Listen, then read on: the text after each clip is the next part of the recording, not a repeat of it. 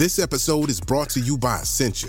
A better you starts with better hydration. Essentia is on a mission to inspire people to do what matters most. Their proprietary ionization process transforms water from any source into ionized alkaline water, providing water that's 99.9% pure with a pH of 9.5 or higher.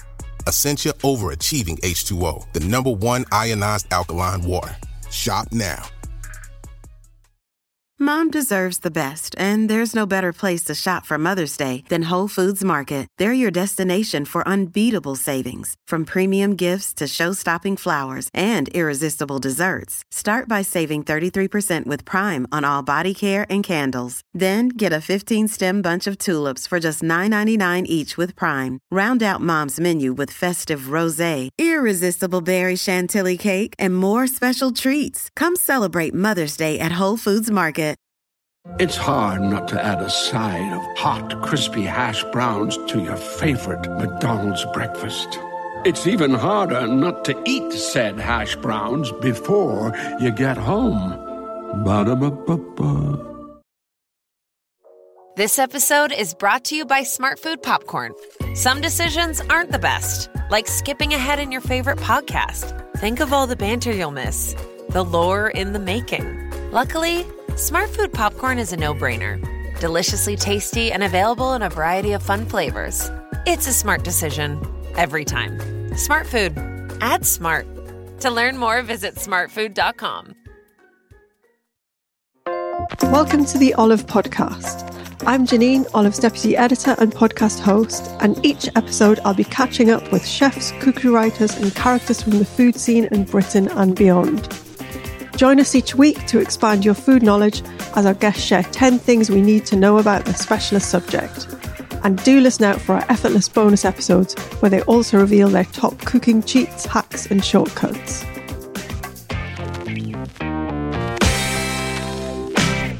This week, I'm delighted to welcome Uyen Luu to the podcast. Uyen is a photographer, filmmaker, writer, and author of two books My Vietnamese Kitchen and Vietnamese, simple Vietnamese food to cook at home. Welcome, Uyen. Hello. Now, today you're going to share a bit of your expertise and tell us 10 things you need to know about Vietnamese food and cooking. But first of all, I thought for our listeners, could you tell us just a little bit about yourself and your food journey and how you came to be doing what you're doing today? So, I didn't intend to get into food at all. Um, at art college, I was studying film and video and wanted to become a filmmaker and write scripts and um, basically edit films and just make films. But um, things didn't go that way. And um, I decided to open a shop in Covent Garden. And um, so it was like um, Imagine Joy or Urban Outfitters before they ever opened. Um, I was like the original one, like the original Oliver Bonas. Um, but then after the uh, financial crash, it was really difficult to maintain. Um, and then at the time, I was really enjoying learning about Vietnamese food because I wasn't living with my mom and I just really missed eating her food. So I decided to teach myself how to make, you know, all my favorite dishes and then called her up and asked her around to help me cook things. And then I just um, started to have dinner parties every weekend and have loads of people around just so that I can experiment with cooking. And then I started to blog about it. And at the time, Twitter was exploding. So then I just joined that food um, food blogger scene yeah. and um, opened up my house, my two bedroom work was one bedroom flat, um, to like 30 people every Friday and Saturday um, for dinner. Yeah. So it, it was like I was one of the first people to do the supper clubs.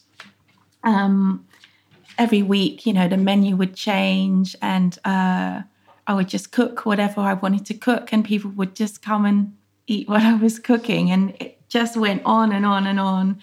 Um, and I did it for about 11 years until the pandemic. And during that time, I wrote my first book and, um, you know, saw myself through food styling, other people's books and commercials and adverts and films. Uh, and then I thought, hang on, I you know I've always wanted to be a photographer.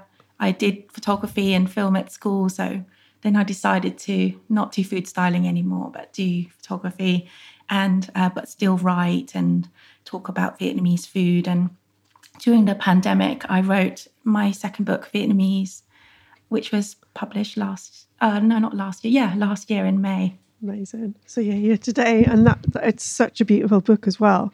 Thank um, you. We'll chat about that whilst we're, we're going through your points. But um, you're so you're you're cooking the the, the food of your heritage. I think you moved from Vietnam when you were five. Is that right? Yes. So, so we we came as um, refugees um, from Vietnam. Um, you know, because uh, everybody tried to escape the country because of the um, uh, first of all because of the war, and then when the war ended, um, a lot of people didn't want to live under the communist regime.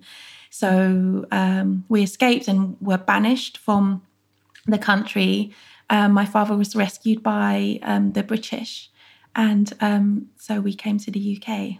Amazing, and you've got all of your mums. There's a lot of stories weaved into the um, into the book. You know, referencing your mum and your gran, and kind of like you know the food history and how you learnt things through them.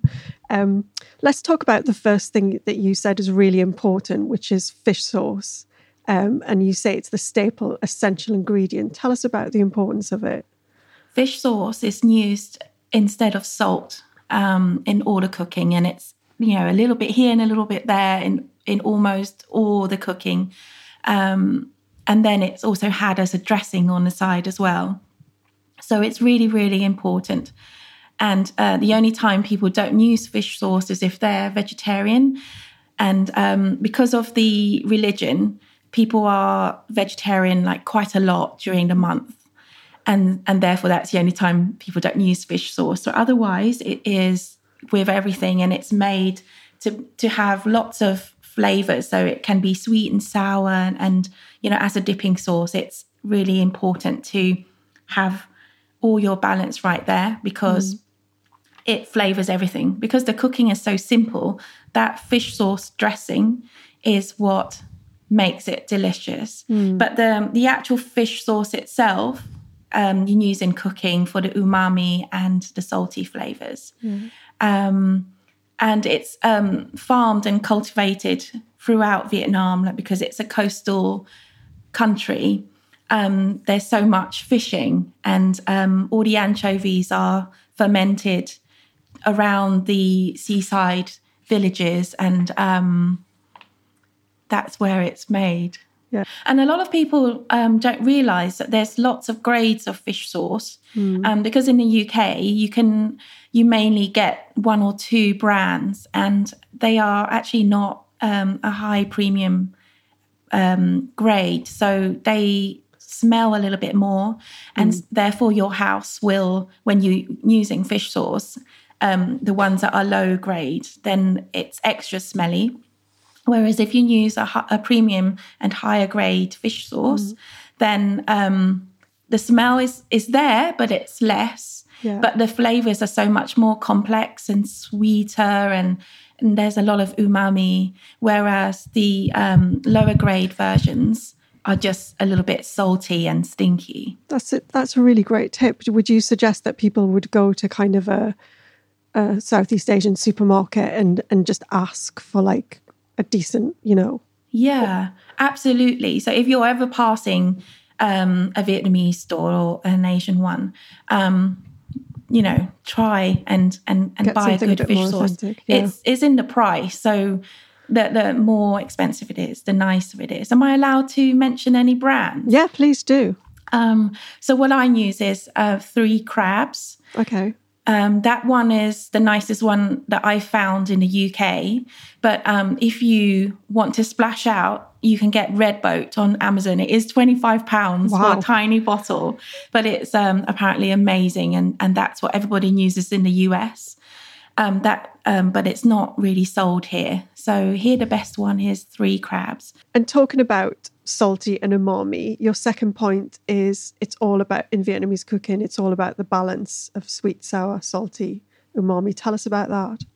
So the best cooks are the ones who can balance these flavors really well. And I consider my mum to be like one of those people. She she just knows like if this is, needs a little bit more lime or it needs a little bit more sweet or sour or salty. And so that's a really um, special technique that you just have, but that's just by experience and, and by tasting and um, adjusting your sauces. So everything will vary because sometimes you know you you might not you you have a fish sauce that is too salty. Yeah. Um, so you'll have to add more sugar, or you get a lime that is extra sour this week, but or a lemon that you know isn't as as sour. So you need to add a little bit more. Or sometimes when using vinegar that is milder than others. So you just always have to taste and taste. And sometimes a chili is just so hot and then the other day the chili isn't as hot. So um, you can follow a recipe, but you always have to keep tasting to balance all the all your dipping sauces and all of your food, whatever you're making, whether it's fish sauce or soy sauce or if it's a stir fry, you know, everything has to be balanced. Um, really, because I think uh, with Vietnamese food, the um, it, it, it's all about the balance and it's all about the textures as well. Mm. So it's having the perfection of um, satisfying your taste buds. Mm. Let's talk about that because that was your next point, isn't it? Which is it's important to tune the balance of textures, temperature, freshness and and sourness from pickles, I guess. Let so let's move on to that. that yeah, point. so it's it's such a juggling act, Vietnamese food. Yeah. It sounds complicated, but once you get going with it, it's really, really simple. Um, so once you've mastered your um, five taste buds, then you know you have to think about textures. Um, the you know the fluffiness of rice and noodles they have to be just right if they're if the rice is too um mushy, for instance, then you've ruined all your texture for everything else. And um, uh, like textures of vegetables or the crunch in pickles mm. um, and the freshness in herbs and its crunch as well balances with the softness of your rice product like your noodles or your rice and then if you're having meat you know that um, that is shouldn't be too soft and it shouldn't be too hard. Everything has to be cooked at the right um, moment, just so that the just so that the the balance all plays yeah. together. And in in a whole meal as well, you have something that's hot. So, for instance, your fish or your meat, but then uh, and your rice. But then you you would always have like try to have something cold, like crispy salad or um, a cold pickle. And then the pickles are sour and slightly sweet, so they balance with uh, the umami and the saltiness in the meat things, mm. and then the rice is the things that, that hold it together in the middle. So it's it's very um, it's, it's very like, a, like yeah a delicate fine tuning. Yeah, yeah, and you're making me incredibly hungry as well because it's nearly lunchtime. Number four, you say in Vietnam, noodle soups are eaten for breakfast, which I, I, think I knew in the back of my head, but I was quite surprised. Um, tell tell us about that. So, it, is it mainly for breakfast, or that's the the main breakfast dish? It's um, noodle soups are mainly had for breakfast. Okay. You you can have it all throughout the day, but things like pho is eaten yeah. for breakfast, and it's one of the most favored and loved um, breakfasts. So now they have you know twenty four hour pho so you can have it all day round, all day long. Um, and and as well, like going back to balance of things, there's also the balance of um, yin and yang and uh, your inner well-being and, and health. So um, it's thought that when you sleep, you know your body cools down a lot and you've rested and everything should be calm. And so to wake up and have a um, sprightly, vibrant, hot, steaming soup wakes up your soul and your senses and and your heat you know to make your yang yin and um or yin yang. Um so the the breakfast like say if, if we're talking about pho you know the textures in the noodles are really slurpy and silky. And then you have like the hot broth um, that's contrasted with like some crunchy Thai basil and coriander. And then you have that squeeze of lime for the sour. So there's that sweet and sour mm. taste throughout the broth and the whole meal. And then you get the textures of the meat or the tofu um, with it and it's and the smell as well. Mm. Just makes you invigorated. And that's why it's had mainly for breakfast. And then in the evenings, after you've had your lunch and snacks and dinners and more snacks, and just before you go to bed, you can have a lighter um, broth and a lighter noodle soup to make you sleepy. I love that. So you can get it to completely bookend your day. Yeah, round Fantastic. it off. I love number five because one of the things you say in your book, which is, is so charming, is the Vietnamese way of asking, How are you? is to say, Have you eaten rice yet? Yeah. So rice is so important. So your number five is it's not a meal unless there's rice. Everything else is considered a snack. I love that. Tell us about that. um, so the culture is so much about snacking and street food and eating just throughout the day. So snacking is just continuous. And, you know, a, a bowl of pho is usually like um, a small bowl. It's not, it's not like a massive American sized one. Um, it's not even as big as a ramen bowl. It's just okay. a small bowl. So you keep snacking throughout the day. So it's not really something, you know, substantial. So you, when you sit down and eat rice with about three or four plates, say one fish and two or three vegetable side plates, that's considered a meal, mm. and that's um, that's the type of meal that you would normally share with someone. So, someone who lives with you, like your family or your colleagues. So, at lunchtime, if you go to Vietnam and you go into a shop at lunchtime, you know, all the employees would sit down on the floor together and eat rice together. Um, and that is um, so much of the culture is that it's just eating rice together um, because rice makes you full up and it fills you up and it's um it's substantial and you eat it with all these delicious dishes yeah Whereas having a meal on your own um, is considered um, lonely, so therefore it's not a meal. Although you do it all, you know, all throughout the day by snacking. Yeah. What what kind of rice would you typically serve? Is it is there just one kind, or is there a few different? Yeah, like um, you know, like jasmine rice mm. is the hmm. typical rice you get, or there are some meals that lend really well to broken rice. Okay. So broken rice is the um, like as it says, like just grains that are broken. Okay. So they're small. So the texture is kind of like couscous, nice. and it's much lighter. Yeah. And it lends itself to some really nice dishes. Um, but otherwise, uh, you just have jasmine rice, or sometimes if it's a special occasion, you have sticky mm. rice. Lovely. Um, on your number six, you said snacking is a way of life, which you just mentioned. Um, eat lightly so that you can carry on eating throughout the day. Tell us the types of snacks that you would have apart from pho and different. So you would have, um, say, sizzling crepes. They're like these um, rice um, sizzling pancakes, and there's like prawns and bean sprouts inside, and you wrap it up in loads of herbs and salads. Or there's summer rolls. Um, there's uh, things like um, I don't know dumplings and banh mi.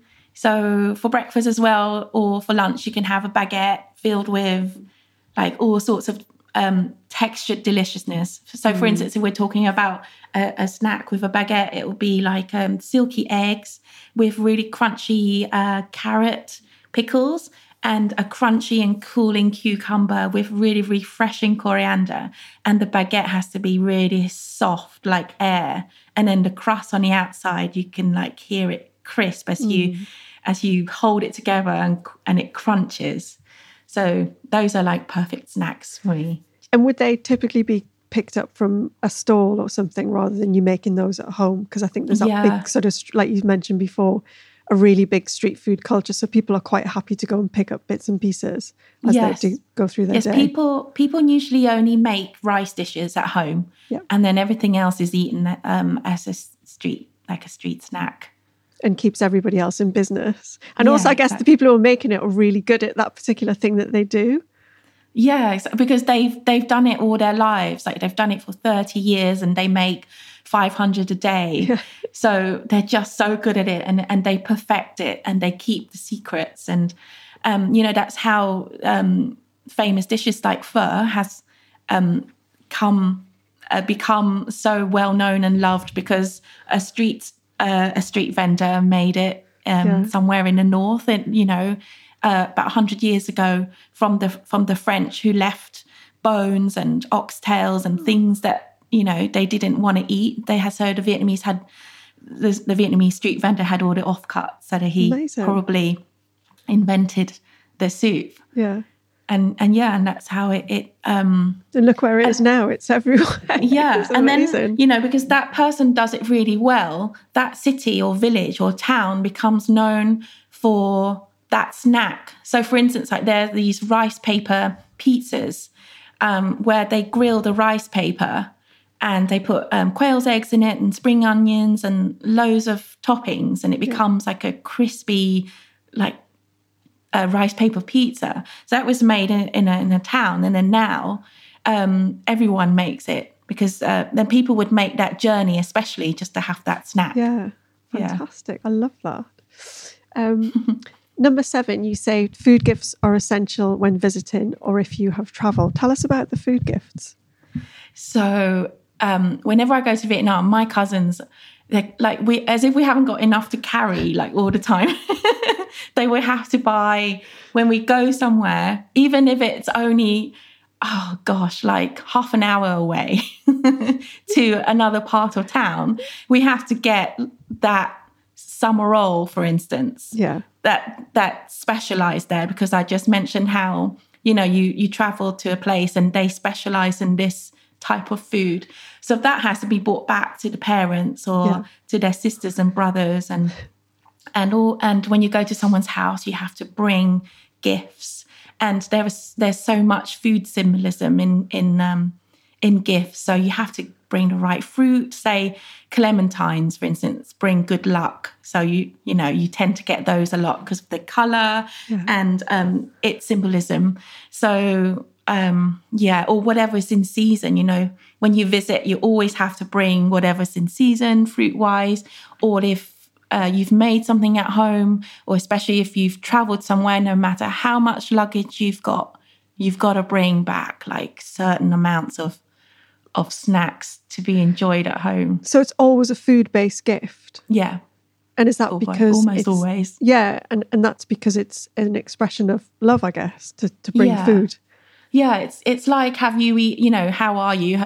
Uh, have you eaten rice yet? It's the same thing. Food is so much about expressing your your love and your care for someone and your affection because the words are hardly ever spoken you know um, so it's it's all about showing how much you love someone by giving them food and also by cooking them food yeah. and eating with them amazing um, you, you, mentioned previously about um, you know the, the person who invented pho using something that had been left, bones, um, you know, and and one of your points, point eight, was how um, the importance of frugal frugalness and how you know pot, not wasting anything is really really important too. Can you tell us about that?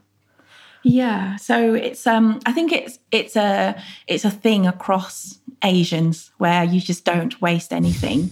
And so many food dishes, like rice porridge for instance, is um you know something that you you do because you've got you don't want to waste any of the rice that you've got left over because it wasn't eaten during that meal so then the next morning you can use um, some bones that you have and make a broth put rice in it just simmer it away and it becomes a, a lovely porridge and a mm. soup and it's really good for you when you're feeling poorly or and it's just like a lovely light snack and when you, for instance, have a chicken, you use it to the max. You can make three or four meals out of it.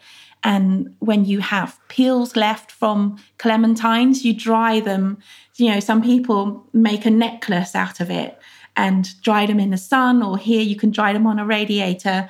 Um, and then that can be used in broth or in stews just to give um, that lovely zesty flavor. Yeah.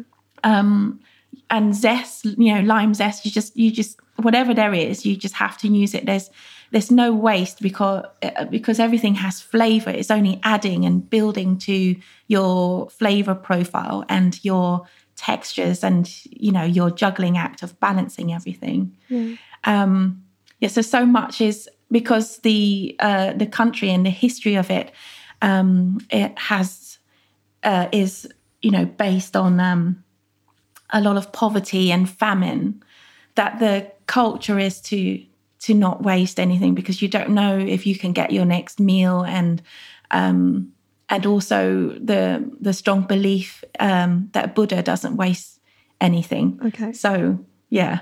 So you're doing the right thing. yeah. yeah. Following and, al- and also like um, you know like my mom like all her life she's been like saving all the containers that we get from the supermarket just so that that isn't wasted or the Yeah. you know carrier bags and things so she's like hoarding things because of the mentality of not wasting as well But she's So doing- just food yeah, she's doing the right thing. You know, it's Yeah. now it's become a like almost a trend, the kind of zero waste thing in restaurants now. It's, it's quite trendy, but you know, it's something that cultures across the world have been doing for years because it's it's essential to survive basically. Your next point is about desserts, which I'm not super familiar with Vietnamese desserts, but you say they're both healthy and medicinal. Tell tell us about those. Um, so as uh, as um, snack is is another way of snacking um, is to eat desserts as well. So there are loads of dessert carts um, everywhere in Vietnam, as as much as there are dumplings and ones, um, and uh, people have desserts like just throughout the day because it's just snacking. But a lot of the desserts are really healthy. So they're like imagine a bubble tea. So everyone knows bubble tea. Uh, so it's similar to that. So it's like a brothy dessert, Okay. and it's called chè. So it'll have like tapioca in it, and then it'll have like seaweed and lotus seeds and um, like grass jelly, like really medicinal jellies that are made from herbs and um, you know spices that are really healthy for you. And these these desserts are like lovely and refreshing and sweet and they're considered to have like after like you eat your rice as well with lots of things or you're having a feast the dessert sort of balances out the heat that you have from your meal and make you feel quite refreshed. They're really refreshing and um what's great about vietnamese desserts as well because they're vegan there's no, there's like no dairy involved. Um so it's uh really really nice as well to have and um and great to have when you've got a vegan or vegetarian friend come over and you you know you can't make a cake or something Can you tell us a bit about pandan because you use that a lot in your desserts, don't you? And that's a very particular flavour that I think I've seen it popping up on some menus here. But people, for people who don't know about it, what, what kind of flavour do you get from it? So pandan is a like a shrub, a, a grass. It's like long spears, and the flavour is is quite hard to explain. So you have to sort of taste it. But it's considered the vanilla of the Far East, and it's not. But it doesn't taste vanilla-y, but it's similar. So it tastes like a coconutty, nutty, floral, sort of green tea taste Yeah. that's similar to um, uh, vanilla because it's got such a powerful but perfumed and lovely smell that's so enticing that it um, people call it vanilla. So it's it's similar to that, except it's you know it's not. So it's more grassy and coconutty, and um, you use it to infuse like coconut milk to give coconut milk another dimension. And it's used in all of these soupy desserts that I've talked about. It's used to flavor cakes. It's used to even um, used to steam. So you can um, layer it in your steamer like banana leaf, and it will steam your contents really nicely, and it, it will perfume it really just it's amazing. I love. I need to grow some. Yeah. oh, you can, can you can you grow it? I'm not sure. I'm going to try. we can find out. We can find out. Great. I think that's a lovely um, place to end on with those gorgeous sounding desserts. Um, mm. Thank you so much for coming to chat to us today, Uyen. Um, it was welcome. great. And if people want to keep in touch with with what you're doing, um, you know, if you're doing supper clubs or any more books or you know your photography, um, is the best place to look at your website. Yes, my website, which I hardly ever, you know, do any uh, housekeeping on. Or I think the best one is my Instagram oh, yeah, at Instagram. Love Lelu. Yeah. Yeah. So it's Love Lelu, which is love and then L E L W. That's great. Thanks again for coming to chat to us today, Uyen. Thank you. Thank you for listening to the Olive Podcast. For recipes and more information, head to olivemagazine.com. Do remember to listen out for our effortless bonus episodes where our guests reveal their best cooking cheats, hacks, and shortcuts. And don't forget to subscribe at iTunes, Acast, Spotify, or wherever you get your podcasts.